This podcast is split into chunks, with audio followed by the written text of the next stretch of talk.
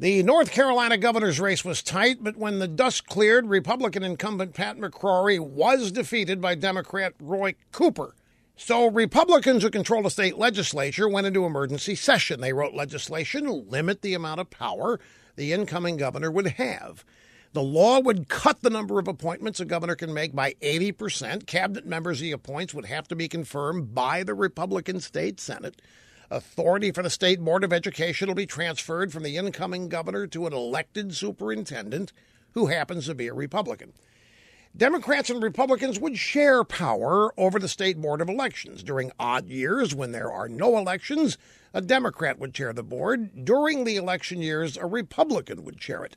Well, liberals in North Carolina and beyond are spitting mad.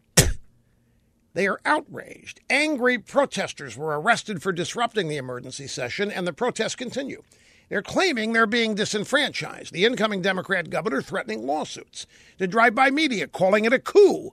They conveniently omit the fact that when a Republican was elected lieutenant governor in the 1980s, North Carolina Democrats in charge stripped his powers. It's not a coup and the voters aren't being disenfranchised, it's politics. And this is what it looks like when Republicans have a spine. That's all this is. And we'll see if it actually holds up. I kind of doubt it.